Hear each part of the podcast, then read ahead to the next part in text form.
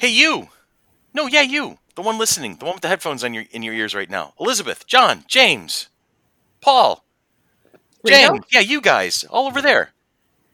It's almost the end of the year. Congratulations, you badass. You made it to the end of 2020. And just because of that, I want you to be part of our conversation like you always are. Because guess what?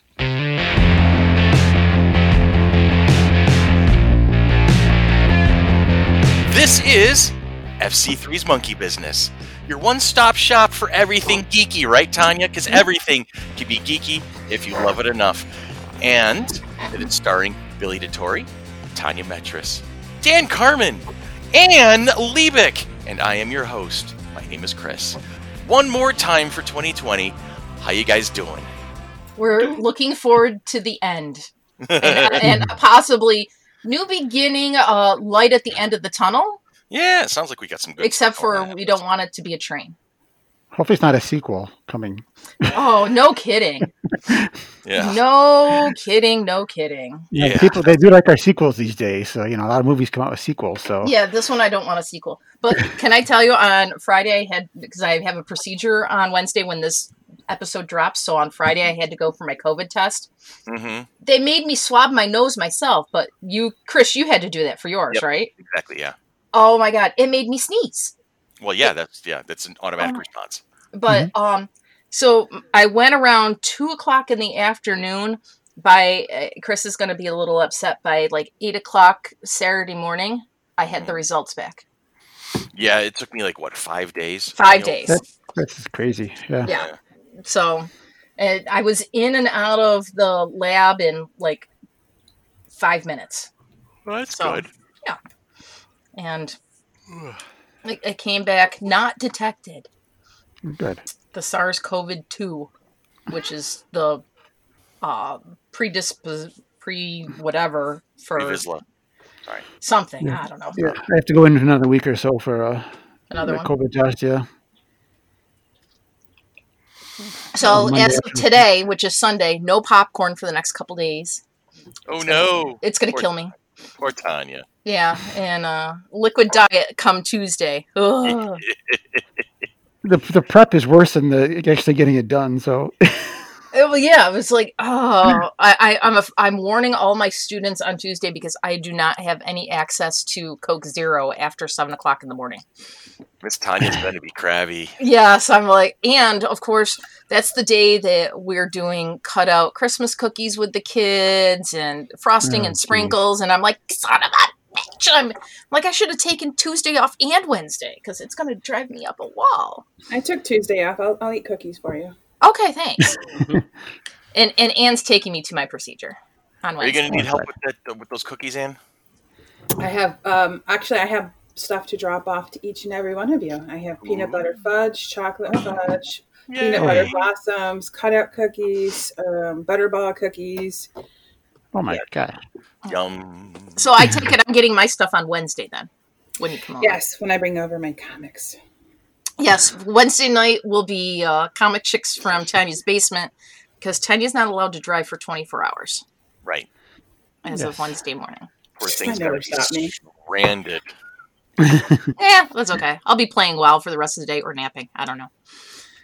So, but Billy, Billy, Hi, Chris. how are you, Bill? I'm doing good. I spent the last week or so watching a bunch of TV and movies because that's what I do for a living now.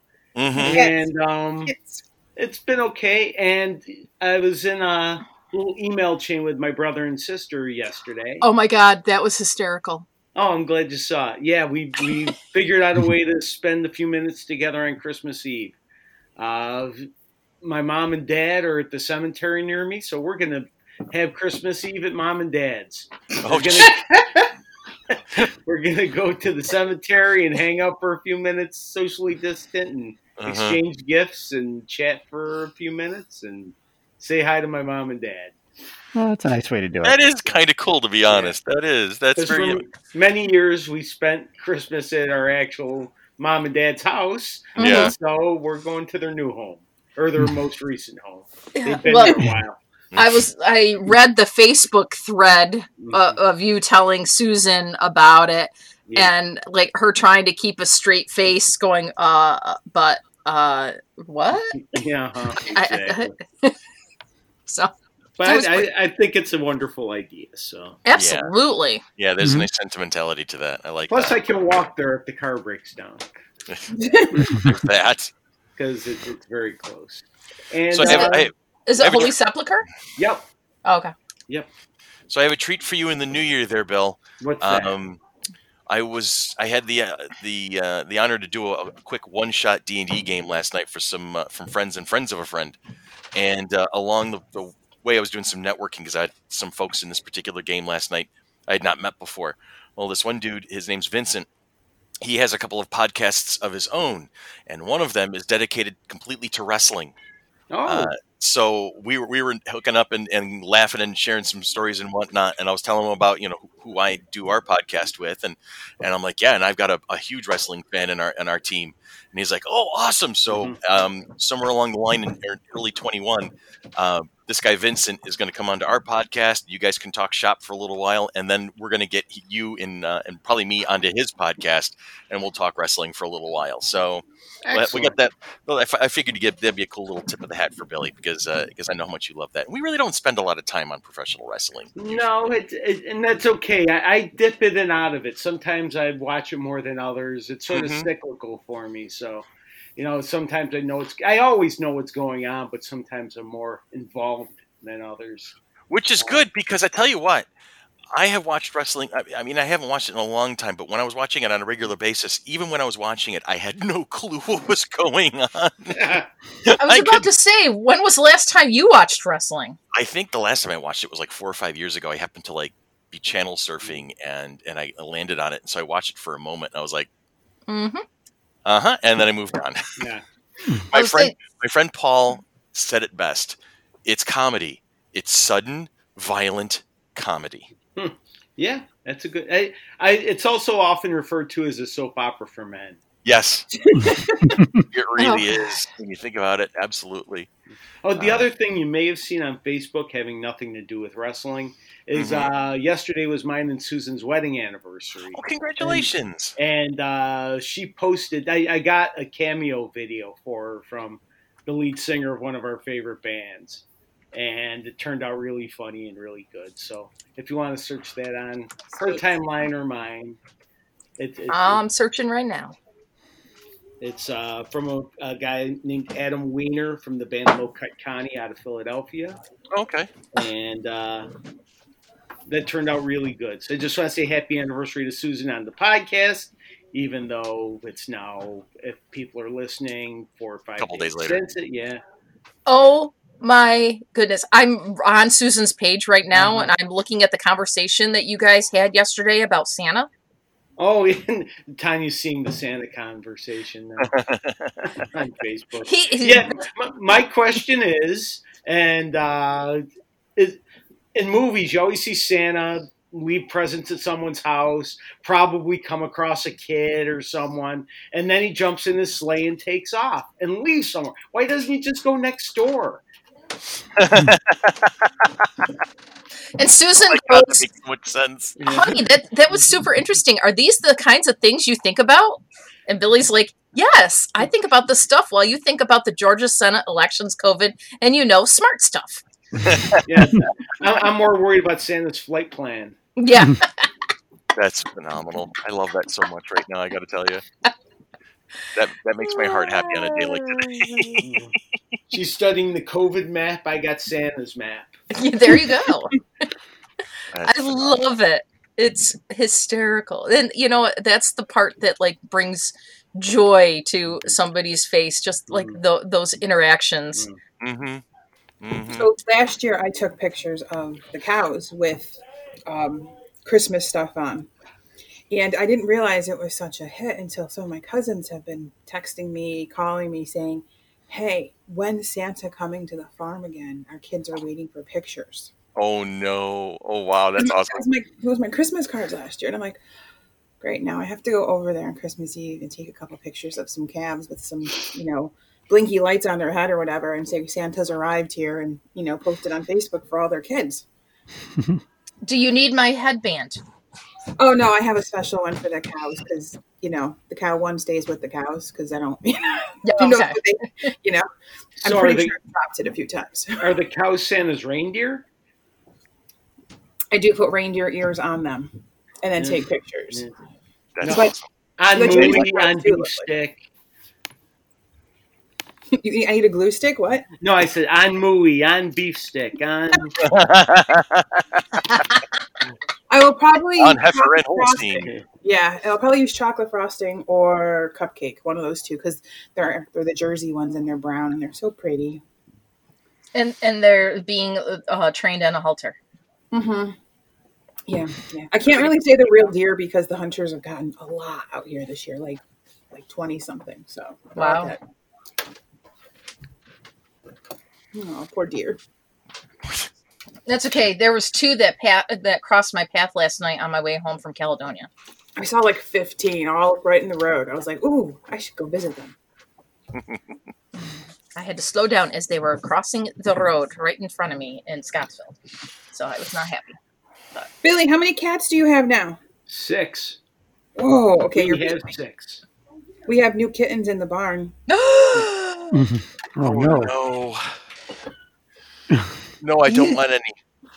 you said the Right magic now. word. Before Oh, no. before I get asked, I'm going to say no. I don't need any more. I don't need any more either. That's the problem. Molly and Bruno are plenty of fur already. I would say Molly keeps clearing your tables. She has been brutal on the dining room table. Oh, she's one of those. I didn't know she because she was never allowed on ours because she was not big enough to jump here. Yeah. So, Luckily, she hasn't discovered the kitchen counters yet, but luckily, I, I'm, I'm pretty sure I just jinxed myself there, so it's all Yeah, good. give her Just- time. She'll do. Just just don't keep anything out where she could possibly get it Mm. on the kitchen counter. So so she just knocks everything off. Does she do, she done the full glass of water yet? No, she hasn't. Um, but here, here's the thing: is what she does is she knocks all of like placemats and accoutrement, like little whatever happens to be up there, off of it. But then she'll get spooked, and in her spin up to running across the dining room table, she kicks all of the tablecloths off, and then flies off the table, and and uh, and then makes tracks across the living room on her way to wherever the hell she's going to hide next. you know and and it's, so it's just like oh god i can just i'm making a countdown to when she puts scratches in my grandfather's table it's like oh god no please don't Do you? I mean, if you tell me, I don't know if you saw what's on my dining room table, but I can order you that plastic that goes on top of it. I, no it's okay i've got a couple of ideas in mind most of them glue super glue and the cat Fitted sheet, a fitted Fitted sheet works good too. yeah that's why i i read that one on google somewhere i was going to do that but uh oh, Well, somebody try to help me. I'm trying to convince my husband I need a dog. oh yeah I want a. Okay, you're gonna have to Google it. So I want a giant Alaskan Malamute. oh no i don't have to google that Maybe It is- that was in one of the boxes on the porch for later. yeah I don't think so. oh man, my keyboard almost had hot chocolate all over it. Billy, a full-grown Alaskan Malamute can weigh 180 pounds. I'm not sure it'd fit in a box back there. That's a really Maybe big for box. something that you add water to. Oh yeah, maybe. it'll be mandatory that you name it chewbacca mm. Ah. It'll be cute. I might have to do that. If I name it Chewbacca, he might let me get one. Hmm. I don't know. I. But that kind of goes into our uh, discussion for today. it does a little bit there Thanks, is a, a certain segue that yes it was planned it was entirely planned No, it wasn't. we ever We planned it wasn't. Um, but yeah, the, today's big discussion, our our final uh, our final podcast of 2020, we are going to talk about the Mandalorian season two. So, needless to say, as Tanya was about to say, spoilers. Spoilers. Our favorite favorite our fragrance. favorite fragrance from the Mighty Monkey. Spoilers.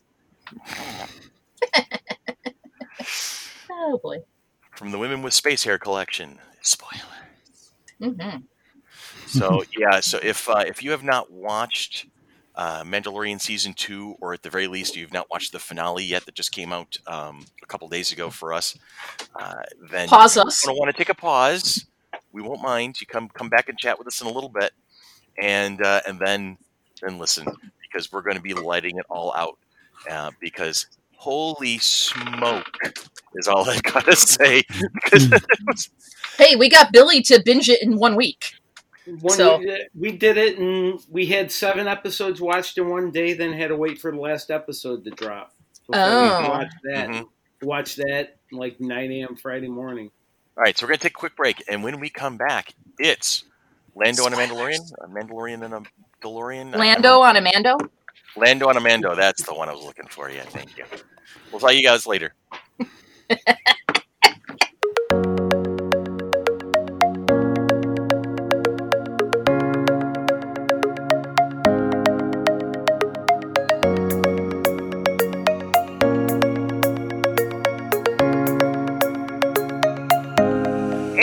back, ladies and gentlemen, boys and girls, dudes and dudettes, and all happy points in between. We love you guys. We miss you guys. We're hoping you're having a decent holiday season. Uh, and so we're going, like I said at the, at the outset here, we're going to close up 2020 with a, a chat about The Mandalorian, which has been the series that has defined the new generation of Star Wars. Uh, you know, it's it's amazing because we've talked about this on several occasions in the past where the fandom is so wild and weird right? You never know what they're going to like and what they're going to dislike and when they don't like it oh boy do they let you know. And and the the jj abrams sequel movies have evoked strong emotions and there's been a lot of little properties here and there that have evoked strong emotions. And then to have the mandalorian come out and be generally universally accepted. Everybody's been very excited about the series. Uh, and and so you know season two there was no pressure you know, you had a great season one. What do you got up your sleeve for season two? Sophomore jinx. In the final analysis, here's my opinion. No sophomore jinx to be found here. It was a great series overall. Do you guys agree or disagree? Oh, I loved it. hmm I have to watch it again. I think I do too, because I know there's probably pieces and, and nuances that I missed because I was so busy watching the, you know, the overall story, as it were. Um, but it was right off the bat just a wild, fun ride, which I thought was fantastic. Yes. Um, I usually had some people talking in the background. you did. At least uh, on the the final episode, uh, Nene's TV was really loud, and Riker kept asking questions, and I'm like, shh. And then I was make I was making dinner at the same time. So you just, you just force choke them. It's done. I yeah, They'll, well, they'll leave you alone. I'll have to go back and rewatch the the finale because I probably Mm-hmm. missed some things. So, um, but yeah, you had the the overwhelming arc that yet again the Imperials are trying to get their hands on on the child, uh, and and along the way you meet some some classic characters. You see the live action uh, debut of of the legendary Ahsoka Tano, that was int- a character that was introduced in the Clone Wars animated series. Now, Billy, on a couple of occasions, you've mentioned how you have not watched any of the animated stuff. No, I So, haven't. What did I, I don't I'm trying to figure out how I want to answer the question, but the the appearance of Ahsoka, did that I probably didn't have the same resonance that it did for like for me because I've watched the animated series, but were you able to kind of appreciate that uh, at, at Yeah. all? because because I am a nerd and most of the things I follow online are nerd related. I was aware of the character, Okay, especially once she appeared on the TV show. right. Um, and she's been mentioned on this podcast a bunch of times. yes, she has. So I knew that she was an important character. Good. You know, Good, but good. I didn't I, I wasn't aware of her backstory when I eventually go back and watch the Clone Wars animated show Mhm. you know, that's when I'll probably get the real appreciation of who she is, was, and that. But with this, I just, okay, she's a Jedi. It's Rosario Dawson, who's always good in everything, and I'm Mhm. always familiar with her name. So I that that was basically all I needed to know for that because it they the Mandalorian's also really good at making things self-contained and not Yes. making it too confused. You don't need to know everything to appreciate it or Right. understand what's going on in that particular moment. Which is an excellent point to make. I think that's one of the strong suits of that particular show is the fact that they have done such a good job of you don't have to be the diehard fan uh, to understand it all that uh, all that much. You can you can kind of glean through and, and, and still be able to appreciate what's going on in front of you. And and I so I agree that's a that's a huge huge facet of its popularity. Um, so yeah, we had the Ahsoka Tano. She made a Thrawn reference, so suddenly making this this legendary character that had been in the animated series, that had been in books. He was introduced in the the Heir to the Empire trilogy by Timothy Zahn way back in the the 90s. Uh, so that's now suddenly full on canon character, and that makes people very excited for what could possibly be happening. Um, it, it's I thought it was just great. There was so many. Usually, when in my opinion, when you see a show go out of its way for fan service, it fails somewhere along the line. Like the Rise of Skywalker, the final the final film, did a lot. It packed I, one of its Persian flaws was the fact that it packed so much in, uh, and you lose track of the story through the fan service. We're going to give this little tip of the hat, this little tip of that. Oh, there's this cameo. Oh, there's that little reference. There's you, you, all the the there was, there was a chock full bag of Easter eggs. All right, so when you have these moments of fan service, uh, and it's done so subtly but so wonderfully well and and it's just like oh my god okay jon favreau dave filoni you own star wars. Just here's all my money.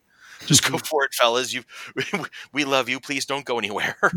The, the one the one advantage that the tv show has over the movies is the movie has to satisfy everybody in two to two and a half hours Mhm. whereas the season of the tv show is eight hours max right you know and, and if I, I was looking at the running times of the episodes and i pointed this out to susan and i think this is a huge strong point of the show is that some episodes are 35 minutes another episode's 55 minutes they take Mhm. exactly a, the amount of time they need to tell that story yeah that was noticing chapter is whatever time it, if it's 36 minutes there you go Mhm.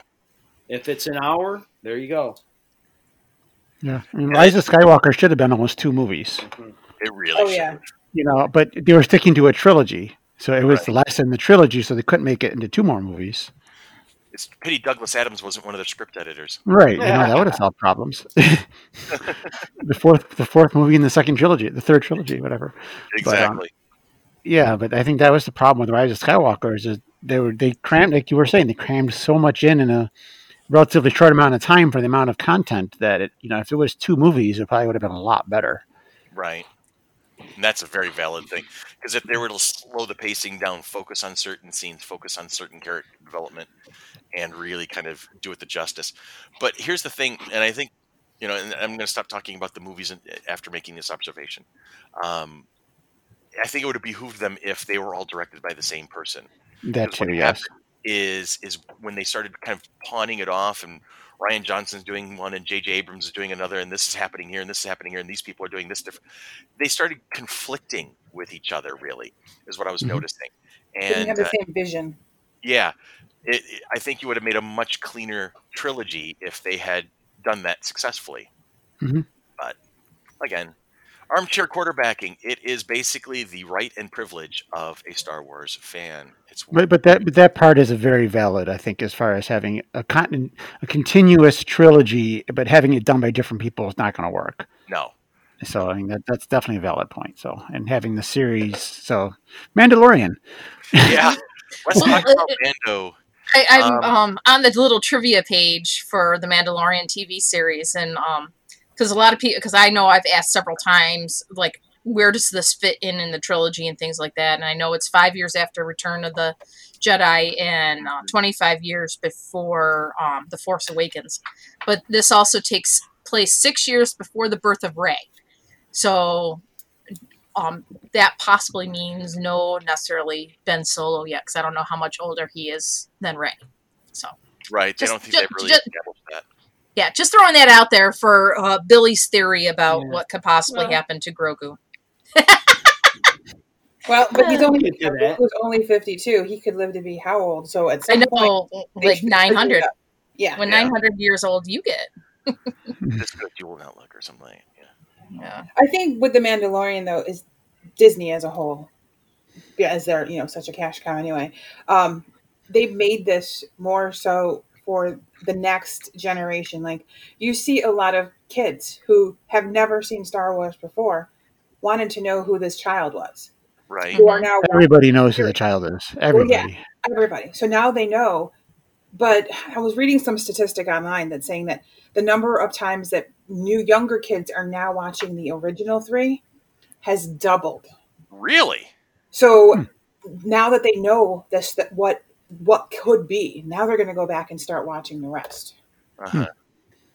Uh, I had actually one of my students um, came in the other day, and he's like, "Okay, Metris, do I watch it one, two, three, this Uh-huh. four? To, I'm like, "Oh my god!" He goes, "Or do I go, or do I go release order?" I'm like, "I go, I- well, you can totally skip most of one, just focus in on the battle scenes." Um, I'm just Well said. But I'm like, really, Well it- said. it- a Dr. completist, let's pretend in an ultimate world those first three movies were good. What order do you watch them in? And uh, to me, that is a really interesting question. I know we've talked about that in the past, and we've brought up the machete order. Mhm. I know I have at least. I know I've talked about the Yep. machete order, which somebody came up with that completely like blitz past the Phantom Menace uh, and starts with Attack of the Clones. Now, I will admit that recently I've decided that you know at night when it's quiet and all I've got is my Minecraft and, and me and, and the kids are off doing their own thing. Um, you know, and I, I have started a Star Wars marathon of my own, and I started with Phantom Menace. I gritted my teeth. I skipped through some scenes.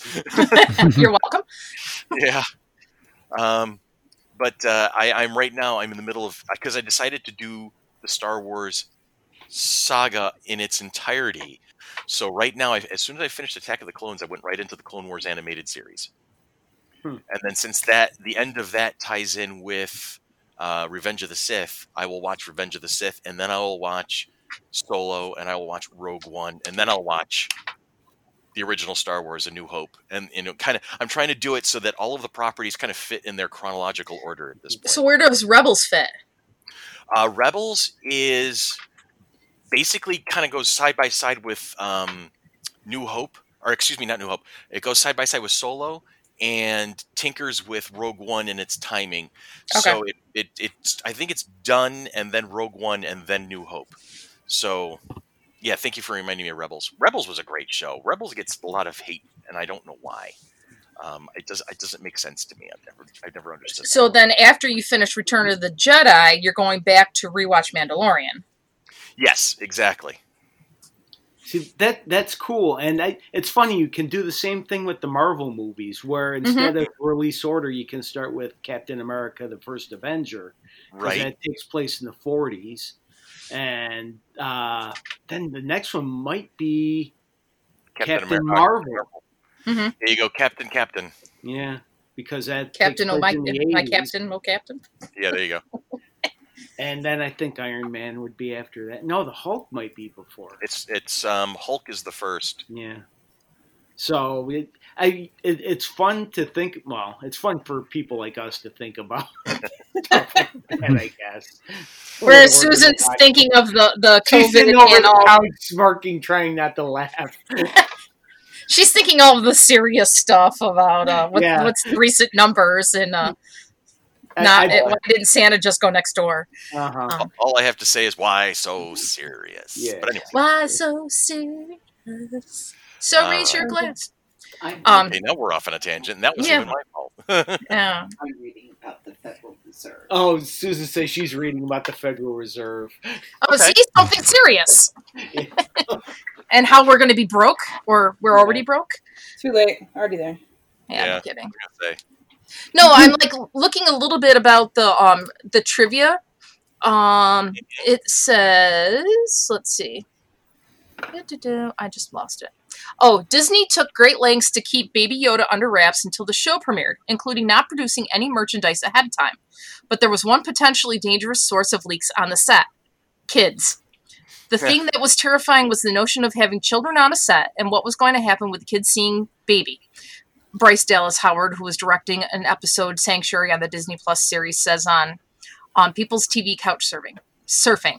Knowing the need to keep the secret, Howard took steps to prevent the kids who acted in the episode, including her own son and daughter, from spilling the beans. all the kids that were on set, I had conversations with each one of them just about keeping baby a secret, she says. And they were all just so great. But my kids, every single day when they were going back to school, before school, I would say, Who do we not talk about today? And they would be like, Baby! It was so amazing to get my kids on a Star Wars set just having the time of her life, she adds. So, yeah, you would think that that would be like the most challenging thing without set leaks and things like that, that Right. something's going to leak out and kids would be the first one or me i i would uh, probably i would not be able to keep anything under wraps um Yeah, no, secrets are not your strong suit. no Did i anybody see what um, was tweeted yesterday by Mark Hamill?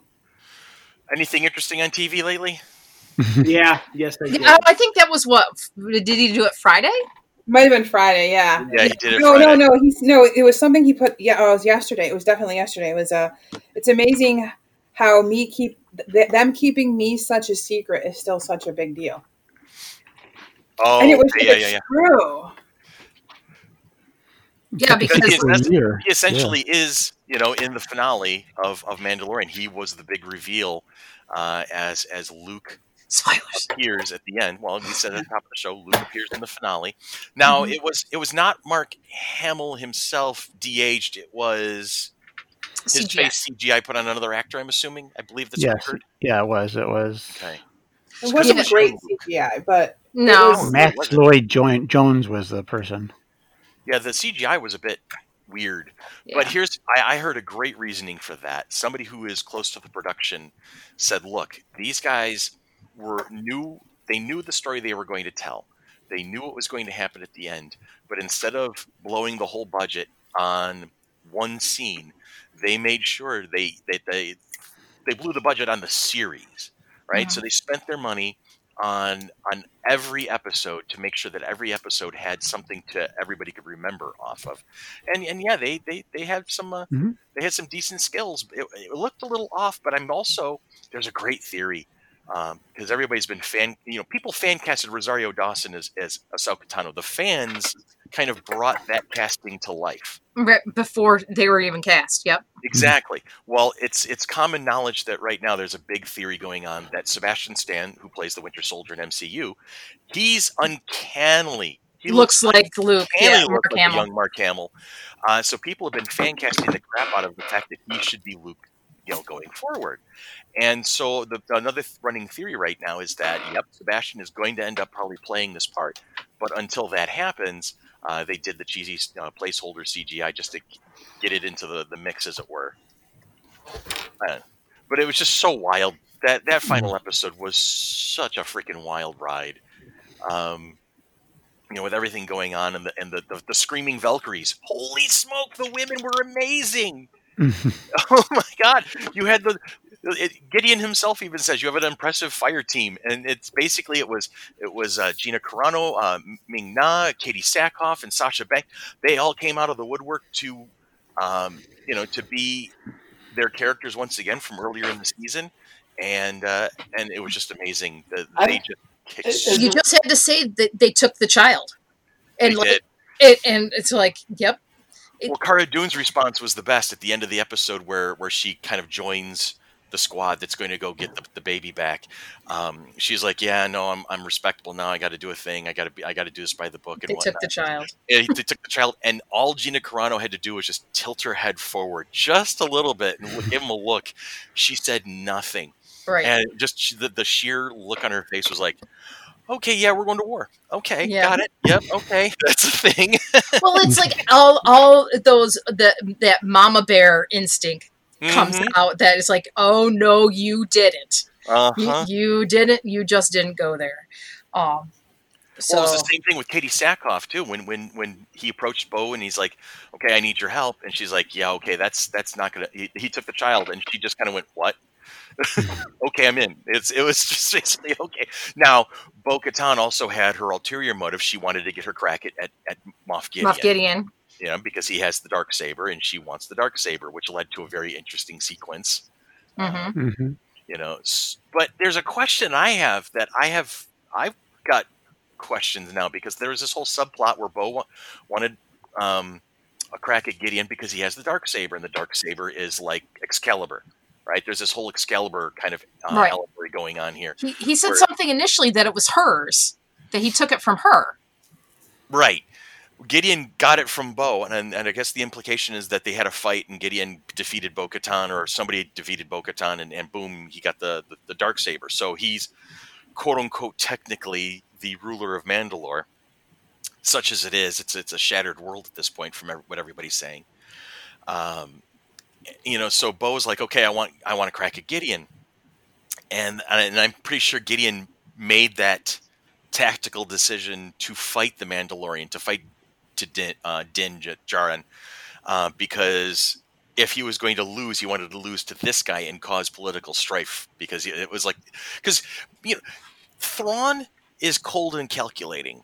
Palpatine was a chess master, right? Tarkin was the ruthless, efficient ruler. Gideon's a bit of a weasel. he is. He's just a basically. He's an asshole. Yeah, well, you know, he's an asshole with authority and, and, and, and, a, and, a, and a decent brain in his head, but he's just a little fucker. And, um, you know, so I, I think he's he was a couple steps ahead, but he's always looking for the angle. He's always working, and he just does things to piss people off. you know, it's, Mhm. it's, it's really interesting to see how that character develops. And and young Giancarlo Esposito is a phenomenal actor who has brought this character to life. You just want to hate him so much, and he gives you all the reason in the world to do it. It's it's just it's been a fascinating ride to watch that in action. So anyway, he uh, you know they finally get they get aboard Gideon's ship, okay, and and uh, first. Uh, the Mandalorian has to deal with a dark trooper, and that was frightening. yes. Mhm. Holy Moses, That those was things are crazy. Great badass. But then you can see how strong that Beskar steel is. Yeah. Because because the armor, you think like if it had been a like just the regular like stormtrooper armor that the dark trooper was punching, it would have been crushed. This is Uh-huh. stormtrooper armor doesn't stop anything. That's basically useless. It's just paper. It's like How heavy is how heavy is the Mandalorian's helmet though? I mean, seriously, if that metal can withstand that, it, it, it, it's got to be like sixty pounds, seventy pounds. It's the, the Well, hardest metal out there, isn't it? Uh, yeah, It- well, That's the thing about Beskar is it's it's supposed to be like you know the MCU's adamantine or vibranium. It's incredibly light. You know, Tanya, what you say, Tanya? you can't say vibranium. I didn't hear it. You You can't, can't see say premium. Vibranium is a trigger word for Tanya. Oh, it's right up there with friction these days. Yeah. yeah. Yeah, And broke me on comic chicks a couple weeks ago. wonderful, wonderful. Um, no, but uh, it's it's it's like I said, it's it's the MCU equivalent or the Disney equivalent of MCU's uh, vibranium, uh, adamantine, whatever you want. But so it's it's it's, a, it's supposed to be a light material, but it's incredibly powerful. Now, who on this panel with me today watched Game of Thrones? I, did. watched some of it. I did. I watched Okay. the whole thing. So, do you remember the scene of the mountain and the viper? The viper Mhm. played by Pedro Pascal, and what happened to him? So Yeah. it was a basically, I think, I think that scene where uh, Pedro Pascal's skull did not get crushed this time around was a little fan service to the fans out there. Yeah.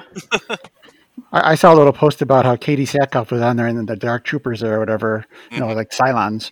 Yeah, oh my, yeah, that's def- definitely. That's a great call because I, I was thinking they looked so much like cool Doctor Who villains. The Dark- Truly, Yeah. hmm like the Cybermen and the Daleks finally got together and, and made a hybrid. which is a That's scary. thought. Yeah, that's Oh. good. Never mind. Yeah. That- How they were explaining them though were kind of like creepy. Like the, the word, the only downfall left inside of them is that human. I Yeah. was like, wow, that is Mhm. like, yeah, horrible, horrible. Mhm. I'm so glad that you know they're all gone now. Well, it's it. Well, I don't think they are all gone, but I don't I know. would assume Gideon probably has a couple lying around somewhere, or knows how to make them. But um, Well, he has the child's blood. Yeah, what's going on with the blood? We don't, That- we don't that's- know. well, I think that's the that tie-in is that's going to tie into um. Uh, I think season three. well, there's going to be that, but I think it's it's more of, The of helping set up midichlorians? How to explain? No, let me just try to get the sentence out. Um, shit! Now I lost. Damn it! I'm sorry. You know you do that to me a lot. I'm sorry.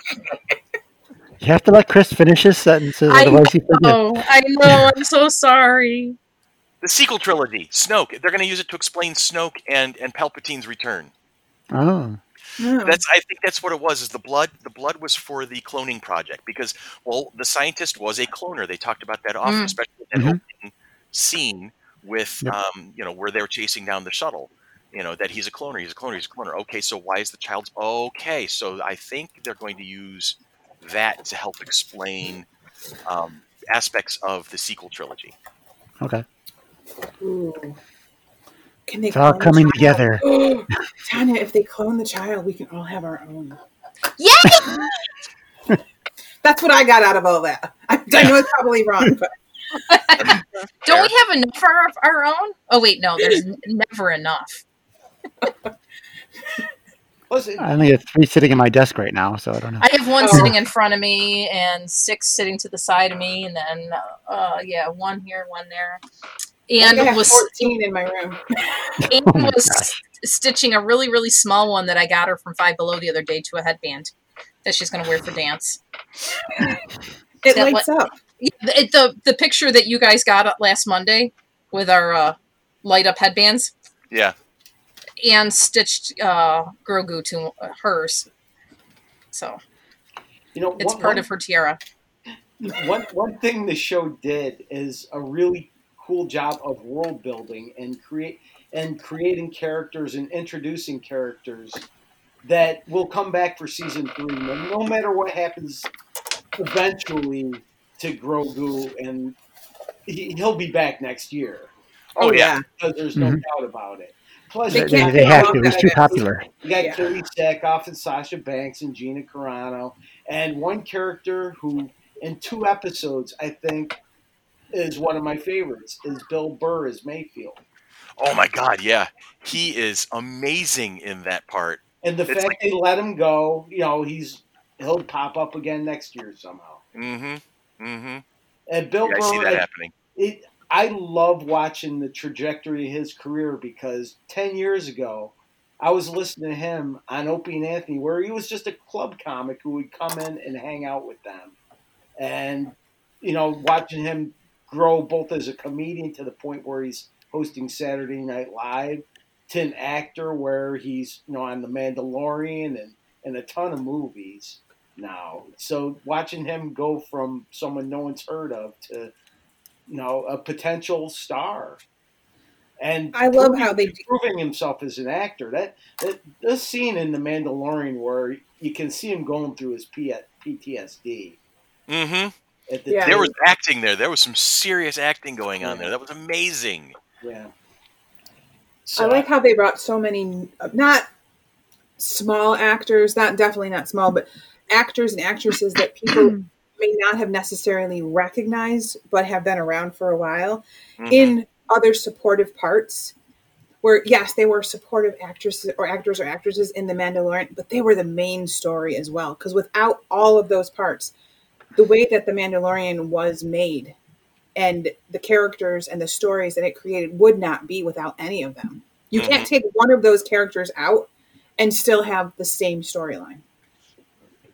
and that's fair. Mhm. Totally fair.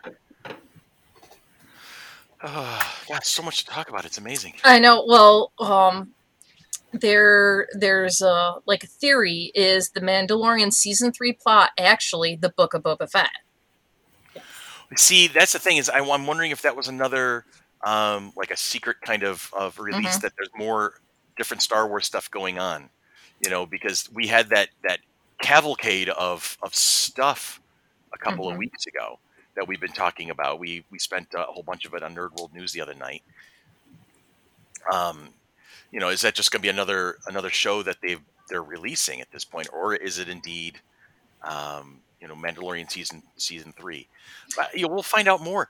Yeah. I think the big the big thing we need to take away from is that there might Disney just might as well become the Star Wars channel. At this point. Disney Plus is the Star Wars channel because there's just so much they're offering. It's amazing, and and this franchise that we love so much and love to talk about so much uh, is is going to be alive and well for a long time to come. it's just kind of a given at this point. You're you're not going to get rid of it, and uh, which for the ultimate fans like we are, oh, this is yay, so much Mhm. yay. Uh, so let's talk about it. Let's talk about the elephant in the in the corner. We've hinted at it a couple of times at this point. Uh, this the series, the season finale. Um, they're on Gideon's ship. The the girls have managed to take over the bridge. Actually, managed. Please, they had they owned that bridge. That was there was no doubt what was going to happen there. Um, they wiped that place out. And um, But they're about to get overridden. what's that? They're about to get overtaken by the the The, the yeah, the dark troopers are piling up. and um, you know Vader had his gauntlet run in uh, in Rogue One, and uh, like father, like son, Gina Carano's delivery of "Oh, great, a lone X-wing, we're saved" was perfect. but then it, when I first saw the X-wing sail past the windshield of the of the cruiser. I'm like, okay, cool. It's probably that that uh, that rebel guy who's been flying around and you know, being like a, the outer rim kind of policeman. Uh, and then I'm like, okay, where's the other X-wing? Oh, okay, there's probably gonna be some ships coming up at this point. And then she goes, lone X-wing. Oh, we're saved. I'm like, lone, lone Hmm. X-wing. Okay, let me set the story for you. I'm sitting in my my living room. I am 50 years old. I am an old man. All right, and uh, and I'm sitting there just you know drinking a drinking a glass of water and watching this very casually. I'm into it. I've been enjoying the show so far. And then my brain clicks together on the mathematics of lone X-wing and I proceed to jump up. Water goes everywhere, and I'm screaming, "It's him! It's him! Holy shit, it's him!" I fucking lost my mind at that point. I was like, "Oh my god, they're not doing! They're gonna do it! Oh my god, this is amazing!" So yeah, and and by the way, I'm watching TikTok videos, and apparently a lot of people had the same reaction I did. Yeah. So- you, should, have recorded that. You could have been, posted it on a TikTok. oh my god, I didn't even think that was going to be a thing. But all of a sudden, my here I am in this moment, and uh, and I was like, okay. Um, and then, sure enough, here comes the black hooded figure. Okay, it's it, well, This is happening. This is happening. well, no. At first, I was still a little hesitant at first About who it possibly was. well, the way the hood was was formed right off when I first saw it, I'm like, did they put Ahsoka in a black hood? Is it Ahsoka? Oh, is she Hmm. back? Okay, That's would not what be, I thought, and I kept it would not be unheard hands. of, I, I kept looking. No, it's a, that's a, those hands are Caucasian. right? Yeah, and it's funny because um you see the the right hand has a black glove on it, That's And when I the- clicked. and then Hmm. the left hand is skin. bare. Yeah, it was Yeah. bare. As soon as I saw that, I was like, oh crap! And then the green lightsaber, and I'm like, oh, it's and I lost my mind, and I am not ashamed to admit it. It was amazing. I was so excited, and I was like, I'm 12 again. I was 12 again for a moment. It was it was basically the long and the short of it. It was like, oh my god, this is so freaking cool, and and you know, and yeah, the CGI was a bit wonky, right? Mhm. We did we did hint at that. Um, the CGI was a little rough, but uh, I, I, it was worth it. It was so Mhm. worth it. I could forgive the wonky CGI for uh, for the whole premise of the story, and uh, yeah, that was just badass. It was pure, unadulterated badass. I was so excited. Um, now that I've kind of inundated you guys with my opinion, how did you feel about it? I, I was like, it's almost the same thing where it took me until like he unmasked and it was him and Susan and I were both like, oh my god, it's Luke Skywalker. It, Mhm. it, it was genuinely exciting to see young Yeah. Luke because we saw old Luke in the in the sequels, but Right. to see Right. young Luke again was was really cool. I mean, to be, and you know, here's here's me armchair quarterbacking because I know so much, right? Um, it would almost feel like to go forward with Star Wars, you would need you need that character. Mhm. He, he is Star Wars. I mean, everybody looks to Vader. Vader's the iconic villain character, yes. Um, but I think to really kind of legitimize a Star Wars series, you need Luke Skywalker. You need that reference. You need that that anchor point because he was the guy who took us on the journey in the first place. And this kind of ties in what happens after Return of the Jedi with Luke uh-huh. to The Force Awakens, where he's missing. right. And and so he had to been we know that he had been um had young um padawans or young force users that he was training and things like that but we didn't know. It, and so he had to have kind of figured out that it wasn't going to be Ahsoka because she's Mhm. like, I can't train him. Um, Mhm. so when the X-wing came in, and I'm just like, I half expected to see more X-wings and like, oh, the cavalry Yeah. has arrived. But Mhm. then when when nothing showed up, I'm like, I know who that is, Yep. and and I'm like, I know, and just like going through the gauntlet, I'm like, yep, that exactly. And the green lightsaber, I I knew exactly who that was, and um, when he take when uh, Grogu leaves with Luke at the end, it Mhm. was like this is where I where I started. Luke was carrying uh, uh, Yoda on his back when he was becoming a trainer, and now Oh, he's true, true. Yeah, good point. take, Mhm. taking the baby out with him. And uh, um, he goes, "I don't think he wants to go." And he goes, "No, he he needs your permission," type thing. That that it's okay for him to leave, um, because he had made such a connection with uh, Mando. Um, but yeah, it's just they have so much story now to continue to work on right. and, and to continue um, to continue the series. Um, Mhm. so I'm so excited. You know, that's the thing. I think that's the, the, the most wonderful thing about it is that, uh, you know, there are times where you watch, um, you watch a show, you're, it's a series and, and you're like, okay, I'm, I'm obliged to watch this episode because, um, I'm a fan. All right. So I have to watch this, this particular episode. Um, and it does not leave me wanting more. Um, Mandalorian has. I don't think there's an episode of Mandalorian where I haven't been like, "It's over? Oh crap! Aw, What's on. next? Quick, what's next? I need I know. know. I need. I need more. Come on, man! I'm tapping my arm. I need another fix, dude." So- Yeah, that that was a really quick watch. As someone that waited to binge the whole season. Mhm. well, It- the episodes were felt like it- shorter. Yeah, but it, it just it didn't feel like it took. I, I don't feel like I watched eight episodes. It just flew by.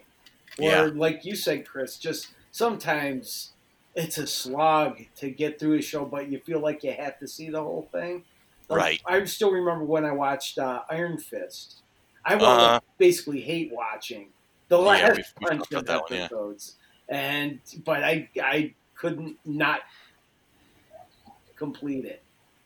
It- No matter how hard we tried. yeah, It was just, it was so good. Like there was nothing you could do but sit and watch it. And how many times did you watch it? And then, at least for me, I would watch it with my husband, and then the next day I would watch that episode maybe one or two more times, just so I could get all the little nuances that I know I missed because I was so excited to watch it the first time.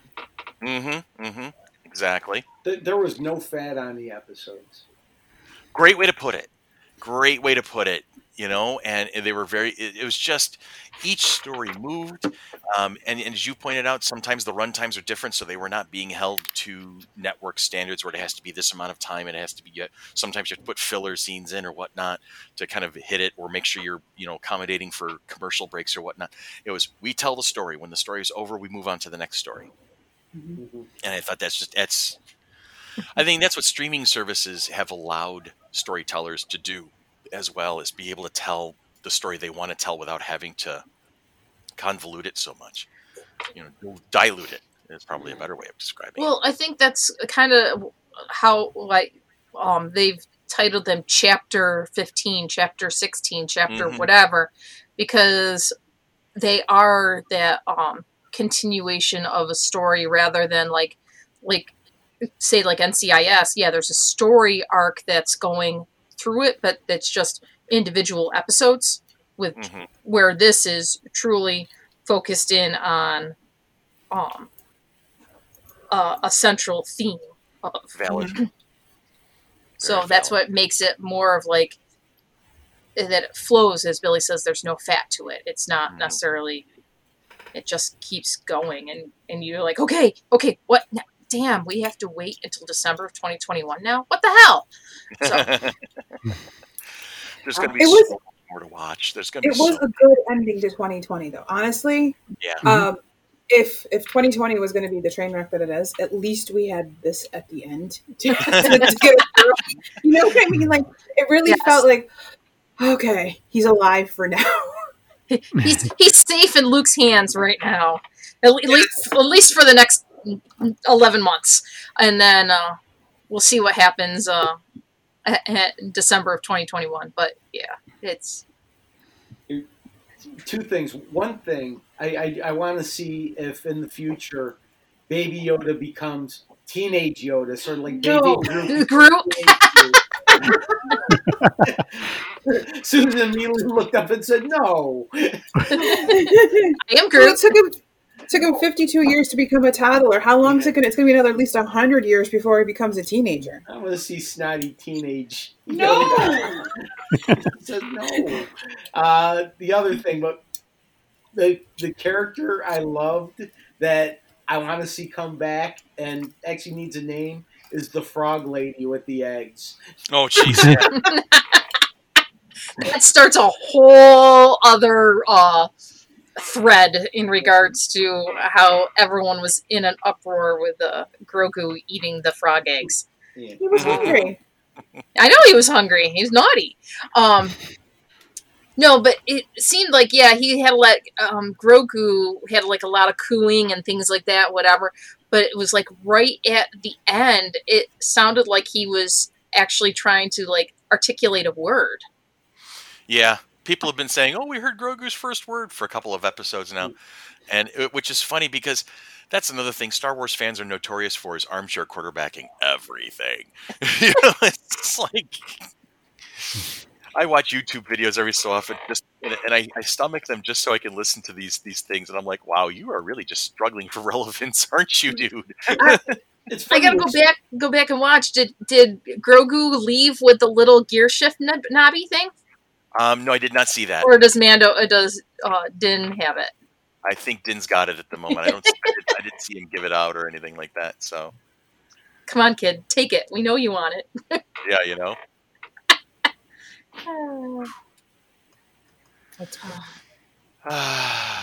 yeah, I'm just I'm gonna hover on that whole like father like son. I'm going to go through the gauntlet thing now because you, Vader Vader's iconic scene came from Rogue One when at the end he just plowed through those rebel soldiers and um, and you saw him really at full throttle pretty much for the first time ever. Um, you know, to see Luke go through the Dark Troopers was just, and it was great. You know, I, I, I had to watch it a couple of times, but I remember, um, you know, focusing on a couple of the the battle scenes in like Clone Wars and uh, Revenge of the Sith, and there were some moves that that uh, Hayden Christensen pulled as as Anakin Skywalker, and they did in the in the animation. There were some things that just like, holy cow, that takes some thought and planning to choreograph stuff like that, and to see a lot of those moves mirrored in Luke was such just a great nod to detail, and I think that's one of the wonderful things we were hinting at it. I was talking a little bit about it earlier. Um, you know, fan service, but doing it subtle, doing it light, and not bogging the movie down or the show down with it. Um, just the stance, the maneuver, the the motion. It was just so wonderful to see Anakin and Luke Skywalker being basically the same guy at the same time and under the certain sa- and the same circumstances. It was just so cool to watch that that blending of of of that of the mythos that we grew up with to see it you know coalesce then. Um, and you know, and, our, and like I mentioned, our our our favorite show is it's it's healthy. It's you know people can go ahead and malign the, the sequel trilogy all they want, well, you know, and they and they will for a long time to come. There's there's a whole there's a bunch of guys right now who are basically going, oh, this is going to set up. They're going to they're going to go ahead and, and retcon the, the sequel trilogy. They're going to do it. They're going to do it. This is going to because they all suck. They're going. I'm like, okay, guys, just relax. you know, I think gonna this is where I this is where I suck. Like I, I enjoyed the sequel trilogy, and I did too. it's I mean, it had flaws. I get it, but you know what? It was still fun. but it's better than the world without Star Wars stuff to Amen. watch. Amen, brother. Amen. Uh, we've been at this for a bit. Yes, we Well, have. yeah. We get going on Star Wars. Mhm. We really can. We're good at that. It's fun. That's why we. That's why we enjoy this. This is why we we are who we are. Really. I mean, come on. Let's look at it this way. Star Trek was was great when we were kids, right? But we Yeah. became nerds when it came to Star Wars. you know, we were, that's it. Star Wars has made us who we are. Anne, have you seen Star Trek? The original or the next generation or which one? And because? I only watched Any- Next Generation because I had a huge thing for um for a, a certain teenage boy on that show when because I was a teenager then. Wesley? Yes, I know it's so bad. Shut up, Wesley. Poor Wil Wheaton. I swear to God. Poor Wil great Wheaton. And now you look at him and it's like Guy. he's like never aged though. He really hasn't. He grew a beard. That's how he aged. But Yeah. when he got he got gray like the rest of us, but he's never aged. I mean, if I could age that well, it'd be amazing. I mean, how old is he now? Like I don't even know. He's 40 not- something. Yeah, he's 40 Yeah, something. so so he's he's older than me, but he's still so he's still so dreamy when you know when it comes to it was nice to have a geek kind of thing. And my mom watched the originals. I remember her making me watch The Trouble with the Tribbles. Mhm. And That's the best. that was such disdain. I love it was so Trek. cheesy. You have to remember it, I was it was the So wrong. 90s. Oh. The- maybe the fact I watched him in the early to mid seventies. Yeah, mid seventies is when I watched. Yeah, so in the '90s, it was cheesy to me, and then the Next Generation came on. I was, I was really into that, and my mom was a little different television-wise. We weren't banned from watching The Simpsons. She thought they were completely inappropriate, just like my are. sister's banned. My Not sister's wrong. banned her kids from watching SpongeBob. So, you know, we didn't have a lot that we could watch on TV. My dad watched wrestling. We all hid in our room and watched Next Generation. I mean, mm-hmm. There you go. Wil Wheaton is 48. wow. Yeah. July 29th, I just- 1972. So he's a little younger than me. He's a little older than me, but all I remember was he every single teen beat or bop or it was New Kids on the Block, Debbie Gibson, and Wil Wheaton. that was it, like all for There you go. cover. Am I wrong, Dan? Am I wrong? And Dan had all the Gibsy, G- Debbie Gibson covers. Gibby Debson. Gibby Dubson, yeah. I tell you. Mm, No comment. And buttons for his jean jacket. Yes, I still have my buttons. But was a, so for me, you know, Star Wars was the thing. I mean, I've said this before. Sunday afternoons, Fox used to play all the original Star Wars, and my dad worked trick shifts at Kodak, and so every afternoon he had a nap. No matter what, he always had a nap. So that was my time that I could watch TV, and I loved Star Wars. Okay. But I mean, you guys, you guys will probably have a little bit different than you guys didn't didn't go to public school as much as I did. Being a nerd or a geek was awful in the city school district. Like you could not even talk about it. Oh, and yeah. I was, and I was in art classes. So I was a graphic design major in high school. Mhm. And if you drew cartoons or if you drew anything that they considered geeky, you got called out. Like it was just awful. See, I, And now it's completely different. I, Mhm. I did go to public schools, and you're sort of right, except I wound up in like the sort of smart kid classes. So I had my own little group of fellow nerds. Oh, where so we you had a went, we went to go see uh, Dune and Star the Star Wars movies and the Star Trek movies. So there was like five of us who were like friends, and we went to go see you know uh, it, all all the science fiction movies that came out. So I got lucky in that I wound up with a, a group of fellow nerds that You had tribe to protect yeah you. I had a Yeah. I was I graduated in 90, 1996 from Okay. Edison Tech. Okay, Wow. so Edison Tech was it was different. Like it was a lot of um, you had the automotive people, you had the welding people, you had the photography people, you had aviation. Our school had aviation. You could go and fly a plane.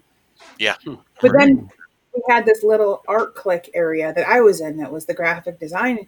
But we were designing boxes and we were designing layouts for magazines and stuff.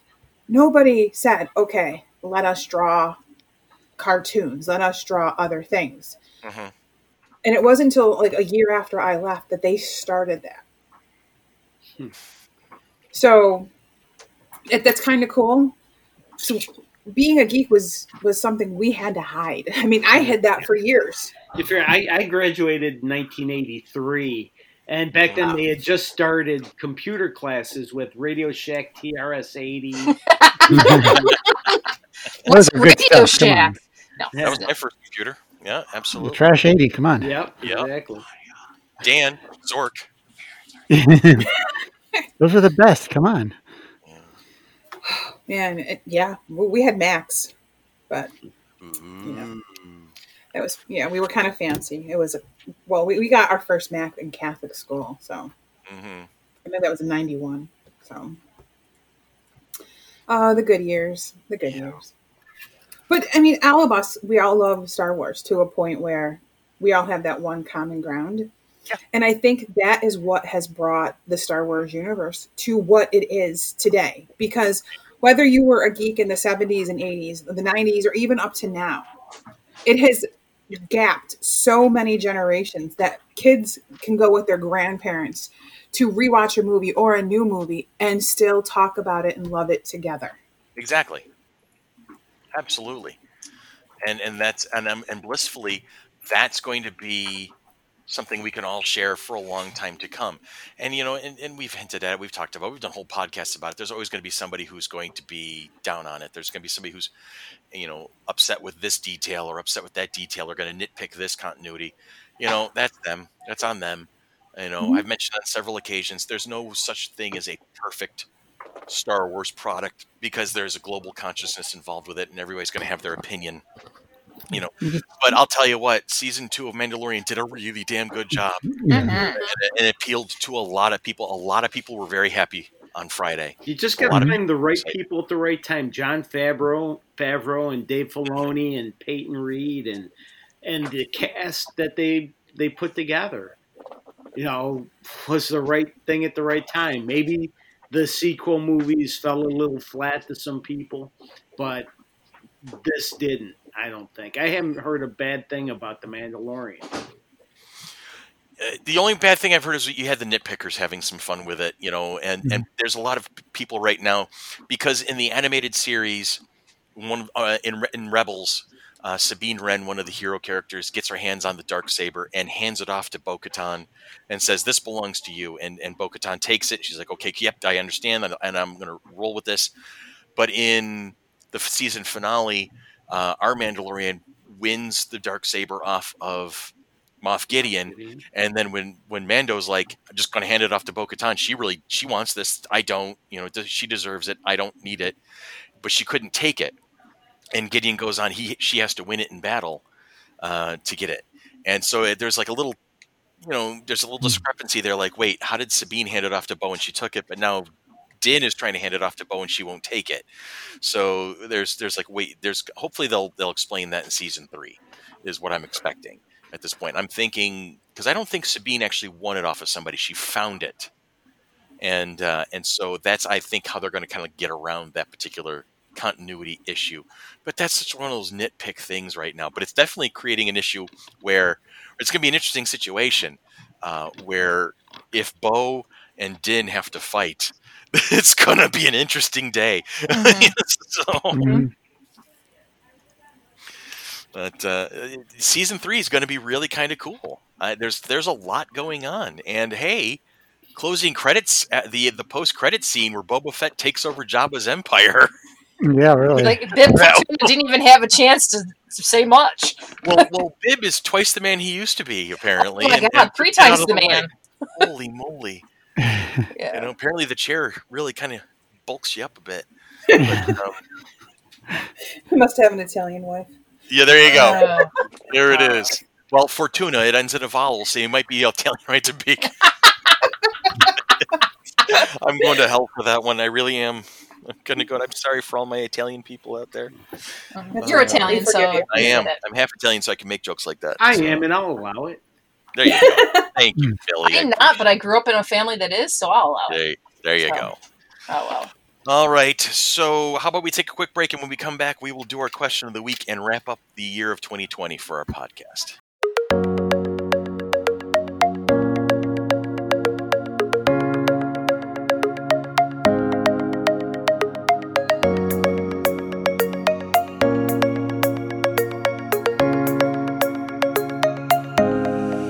And we are back, ladies and gentlemen, boys and girls, and we're hoping you're having a good day and hanging out with us and having some fun.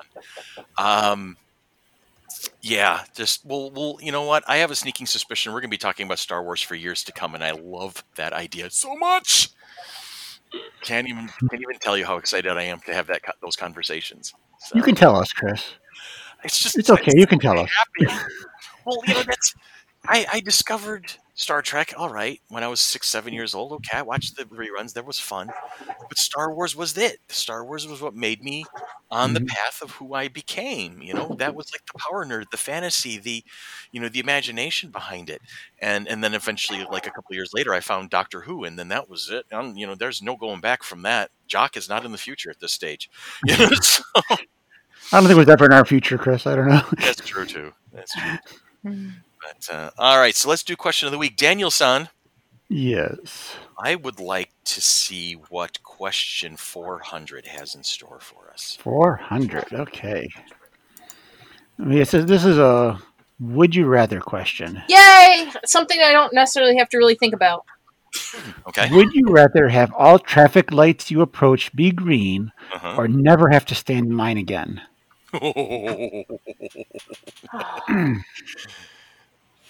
hey, Anne, Yeah. you're up. Um, I wouldn't mind either way.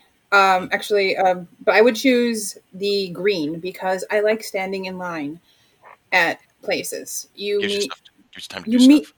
yeah, no, you meet people. You say hello. Um, sometimes, especially right now, just Mhm. standing behind somebody in line at Wegmans saying, "Are you doing okay today? Happy holidays," makes somebody feel better. Right. And I have, if you, I don't know if you've noticed, I've noticed when you walk through any grocery store, you it's so quiet right now. Mhm. Nobody feels they can talk to each other because of the masks. Even the employees don't seem to be having that interaction. Right. That's And fair. so I've made a point that when I stand in line, hello, are you okay? How are you? Happy holidays. You know, just just to make that connection because you don't know when the last time some of these people have actually spoken to somebody if they live alone in person, you know? Fair.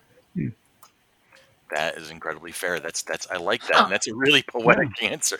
That was a lot more poetic than I expected. That was awesome. Yeah. Sorry. Please, there's nothing to That's good. apologize for that. That's absolutely nothing to apologize for. Uh, Daniel. I would say st- never has to stand in line. Just thinking of my last trip to Disney World. Valid. well, right now, isn't right now the the five minute waits? There's there's a lot shorter now for the most part, yeah, because the capacity's way down. But but yeah, but it'd be nice not to have stand in line there. That's fair. I'm not I'm not as social as you are, Anne. So I, I, I guess I don't have the. How about you, Bill? I'm with Ann. Uh, I'm not as social as Ann either, and I don't drive, so I don't have to worry about the uh, green lights. so I'm going to go with the other option. I'm going to not stand in line for anything. There you go.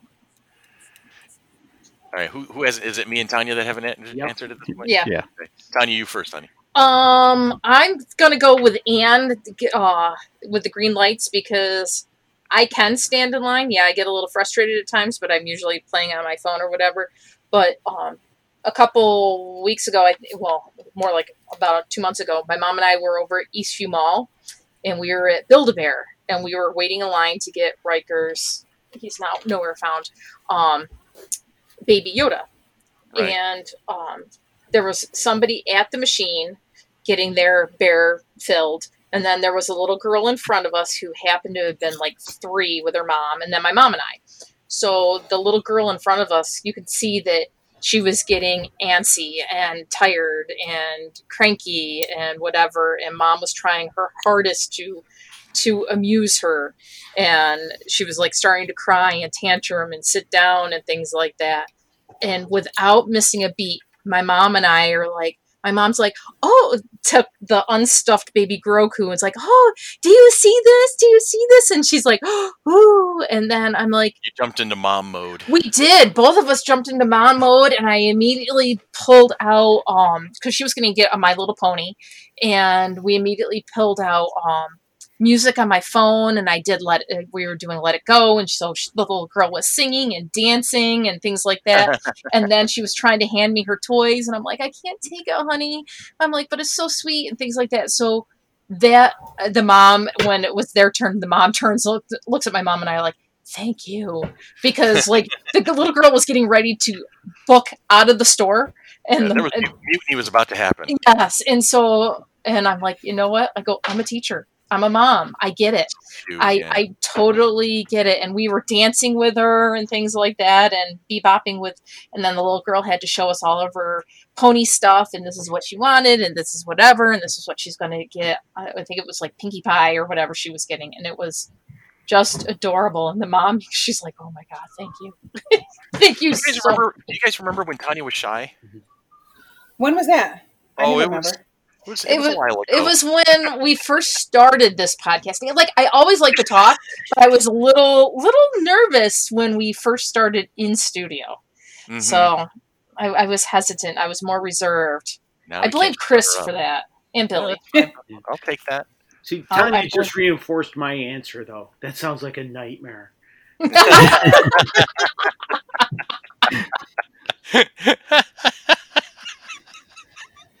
That's awesome.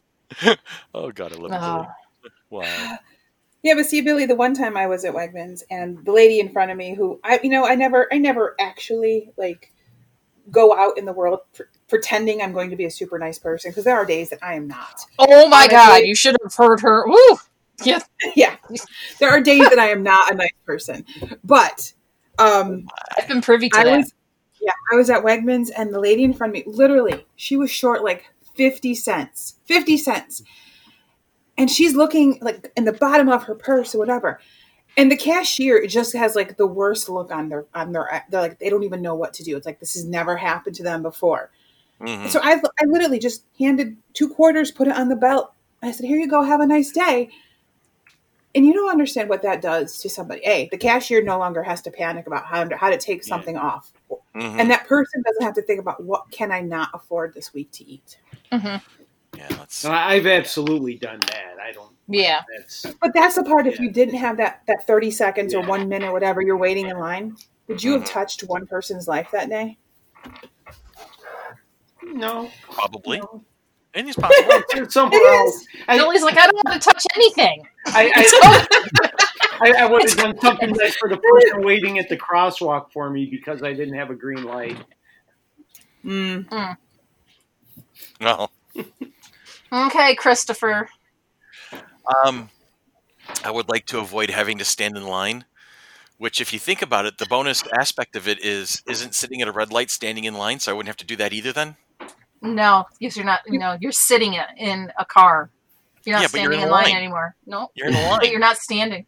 Eh, It's well, not, I'm, it's not a line. You're just stopped at a light. It's a little I'm- different. I'm sticking to my guns on this one. Yeah. uh-huh. You're the Moff Gideon of the group. I am. weasel looking for an angle. I am looking for a damn angle. I think I deserve a couple of angles on that one too. Oh boy. Oh And you love me for it. yeah. I think people are going to start committing mutiny upstairs. Right now, it's All really, really quiet, but I'm afraid.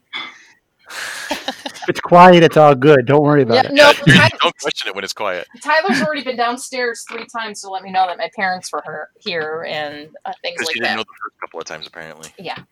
Yeah. And he's like, Nana Pepper here. Yes, Tyler. And he's All looking right. at so Well, then you know you should stop prolonging things there, Kimberly. uh huh. So Dan, Yes, Chris. hey Dan, Hey, Chris. hit it.